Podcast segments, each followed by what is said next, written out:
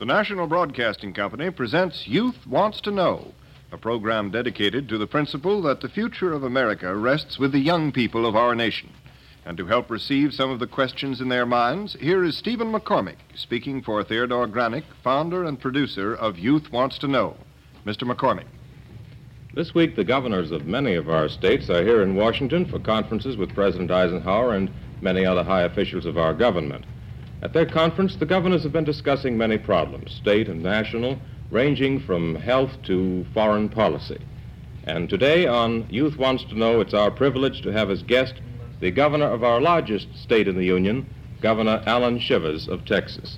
Governor Shivers, the young people who take part in our program here under the auspices of the National Public Relations Division of the American Legion, as you can well imagine, have a good many questions for you regarding Texas and other issues of our day. Shall we go ahead and find out what's on their minds? Yes, let's do. All right, fine. There's a question, young lady. Governor Shivers, my name is Sidney Sharkey. Can you tell me the difference between a Republican and an Eisenhower Democrat? Well, uh, we generally consider Republicans in the South as people who have been Republicans all their lives. An Eisenhower Democrat is one who, I suppose, supported General Eisenhower for President of the United States. Do we have another question? The young man has his hand raised. Governor Shivers, my name is Phil Enowitz. You supported President Eisenhower in 1952. Have you since changed your mind, or will you continue to support President Eisenhower's policies in this year's elections? Well, the conditions under which I supported General Eisenhower for President of the United States were those that I thought were best for the nation at that time, and I have not changed my views as they're being best at that time. As to what the conditions will be in 1956, I don't think you can tell or I can tell. I'll say this frankly, I hope that the Democratic Party can get a candidate that is strong enough and a platform that is strong enough uh, to carry not only my convictions but those of the nation. Before 1956, Governor, what about this year? Do you feel that you wish to commit yourself as to how you feel on the uh, elections here in 54? Well, I'm going to be running myself in Texas in 54. And you know how I'd feel about that. Let's find out what this young lady has for a question.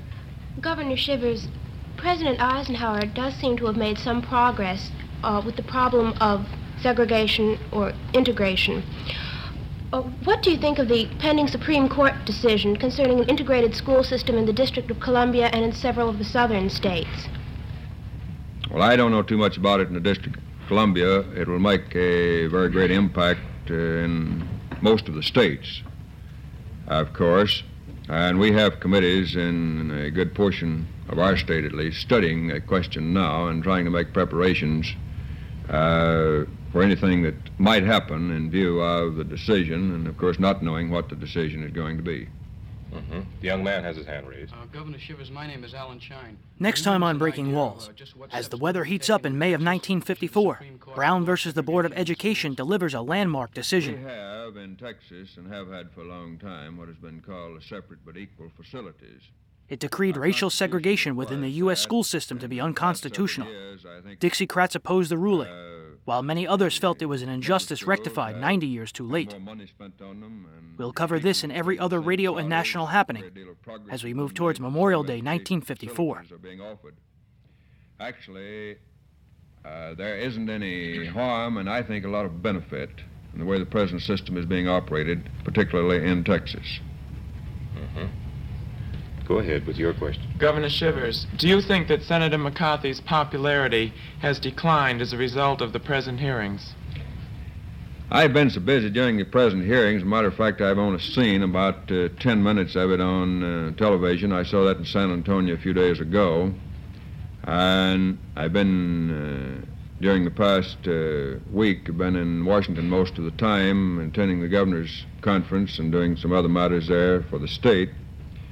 And really haven't based any opinion on it. I think, however, there has been a slight loss in popularity, if you want to put it on that basis. What do you think of the spectacle, a Republican secretary and a Republican senator brawling like this in public? Oh, I wouldn't. I wouldn't call that brawling. Uh, I don't know of a period in history when uh, men who hold public office, public position, haven't been arguing about uh, different views. The reading material used in today's episode was On the Air by John Dunning, Network Radio Ratings by Jim Ramsburg, The Complete Escape Log by Keith Scott, as well as articles from Broadcasting Magazine and Life Magazine. Is to hear these things and form their own opinion. On the interview front, Parley Baer, George Balzer, Himan Brown, Phil Harris, Elliott Lewis, and Willard Waterman spoke to Chuck Schaden. Hear their full chats at speakingofradio.com. Himan Brown also spoke to Dick Bertel and Ed Corcoran for WTIC's The Golden Age of Radio. Hear these full interviews at goldenage-wtic.org. Himan Brown, Bill Frug, and Betty Lou Gerson spoke to SPERDVAC. For more info, go to sperdvac.com. Elliot Lewis also spoke with John Dunning for his 71 KNUS program from Denver. I don't try to keep up with what's helpful or harmful to the Republican Party. Selected music featured in today's episode was Voodoo Dreams by Les Baxter, Manhattan by Blossom Dearie, and Walking in the Air by George Winston. Go ahead, please. Governor Shivers, do you think that Senator McCarthy should be recalled? Special thank you to Ted Davenport, Jerry Haendiges, and Gordon Skeen. For Ted, go to radiomemories.com. For Jerry, visit otrsite.com. And for Gordon, please go to pastdaily.com. I'd also like to thank Walden Hughes and John and Larry Gassman of SPERDVAC. Listen to their shows on the Yesterday USA Radio Network. Uh, Governor Shivers, my name is Ronald Nuttall. I'd like to know, uh, in your home state of Texas, who is a greater power, McCarthy or President Eisenhower? Oh, Eisenhower, I think. Breaking Walls, episode 127, will pick up our miniseries in May of 1954 as the Army McCarthy hearings continue and Brown versus the Board of Education is decided. This episode will be available beginning May 1st, 2022, everywhere you get your podcasts and at thewallbreakers.com. Any uh, public issue that's been debated as much as that has uh, will always be an issue in certain sections, some feeling strong one way. And In the meantime, depending give Breaking Walls a quick rating on whatever platform you listen, especially iTunes. items. The young lady with the orange blouse. Governor Shivers, my name is Ann Lois. I wonder if uh, you think that Senator McCarthy has designs at all upon the presidency. And if so, do you think there's any chance of his being elected? well, that gets back to 1956 again, and uh, while I've known Senator McCarthy for several years, I don't believe we've ever discussed whether he has any designs on being president, and I, I don't, uh, frankly, I don't know whether he has or not. And uh, You can also join the Breaking Walls Facebook group at facebook.com slash groups slash the wallbreakers. all these questions And support this show for as little as a buck a month at patreon.com on slash the wallbreakers. uh, this controversy is certainly before the public. That's right. Our youngsters are much Uh, interested in it. I'm, uh, I want to congratulate them on their interest in it. Uh, the varied questions that I ask here, I think it's fine. And the public, that's, that's the thing the public needs, more information.